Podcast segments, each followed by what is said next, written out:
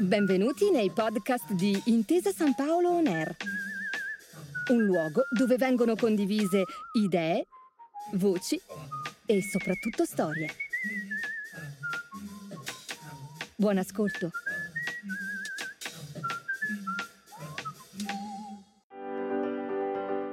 Nel lungo percorso verso una società più rispettosa, il ruolo delle istituzioni nazionali ed internazionali è senz'altro di fondamentale importanza, tanto nella lotta alle discriminazioni quanto nel supporto ai soggetti più vulnerabili.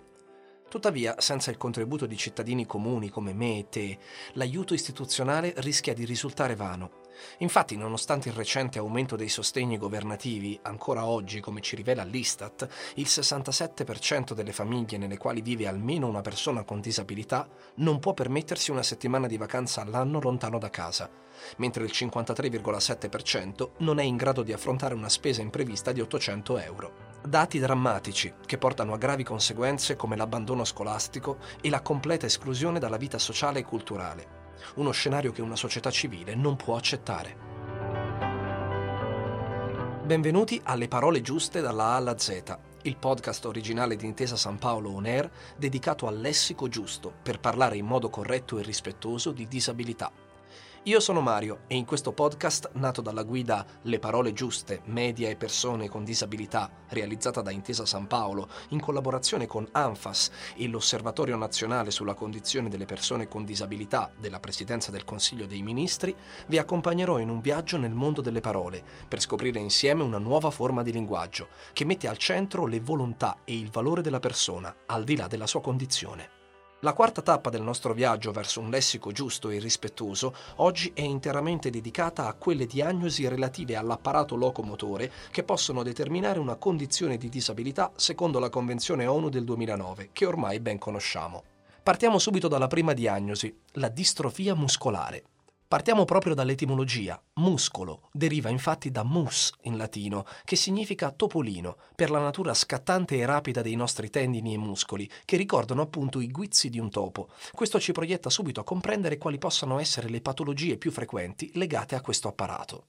Con questo primo termine ci si riferisce a una delle oltre trenta condizioni genetiche caratterizzate da un progressivo indebolimento e dalla degenerazione dei muscoli che controllano i movimenti. Dal punto di vista del glossario è accettabile usare espressioni come persona con distrofia muscolare, accompagnandole con una breve descrizione di ciò che la condizione comporta, mentre dobbiamo assolutamente evitare espressioni come soffre di o è affetta da, secondo le regole che abbiamo imparato insieme fin dalla prima puntata. Regole che tornano anche per la seconda diagnosi che dobbiamo affrontare oggi, la paralisi cerebrale. Questa espressione può indicare diversi disturbi neurologici che compaiono già in età neonatale o dalla prima infanzia e che compromettono in modo permanente il movimento del corpo e la coordinazione muscolare della persona. Quando dobbiamo riferirci ad una persona in questa condizione, quindi, il glossario ci suggerisce di utilizzare, come per la diagnosi precedente, espressioni che si focalizzino sempre sul valore della persona, come persona con paralisi cerebrale, accompagnandole sempre con una breve descrizione di ciò che la condizione comporta. Per la descrizione di sintomi specifici, invece, la scelta migliore è sempre chiedere alla persona o alla famiglia quali termini preferisce.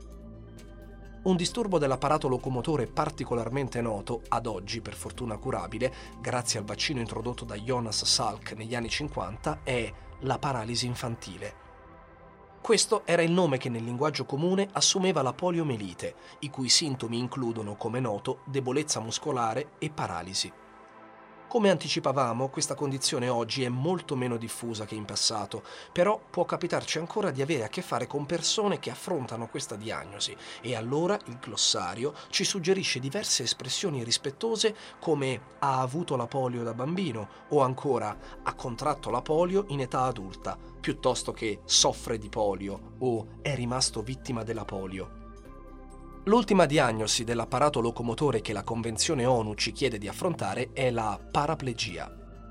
Questa diagnosi è definita come la carenza funzionale o la paralisi motoria negli arti inferiori e nel busto e in genere è causata da una lesione al midollo spinale o al cervello. Quando invece una persona versa in una condizione di paralisi del busto e di tutti e quattro gli arti, si parla più correttamente di quadriplegia o in alternativa di tetraplegia. condizione caratterizzata anche dalla perdita della funzionalità motoria e sensoriale. Nel lessico comune, le persone con queste condizioni spesso sono chiamate quadriplegiche o paraplegiche, ma alcuni ritengono che questi termini siano offensivi e per questo il nostro glossario ci insegna ad usare l'espressione una persona con quadriplegia piuttosto che un quadriplegico, poiché quest'ultimo termine implica una definizione sulla base della condizione della persona, assolutamente da evitare, come abbiamo imparato insieme fin dal primo episodio.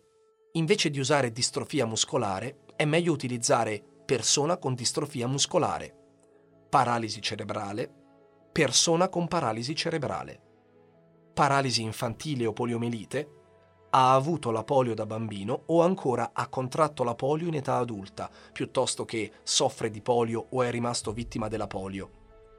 Paraplegia, una persona con quadriplegia. Questa è la quinta tappa alla scoperta di una nuova forma di linguaggio, il lessico giusto. Vi aspettiamo alla prossima puntata, qui su Intesa Sanpaolo On Air, per scoprire insieme quali saranno le prossime parole che popoleranno il nostro glossario.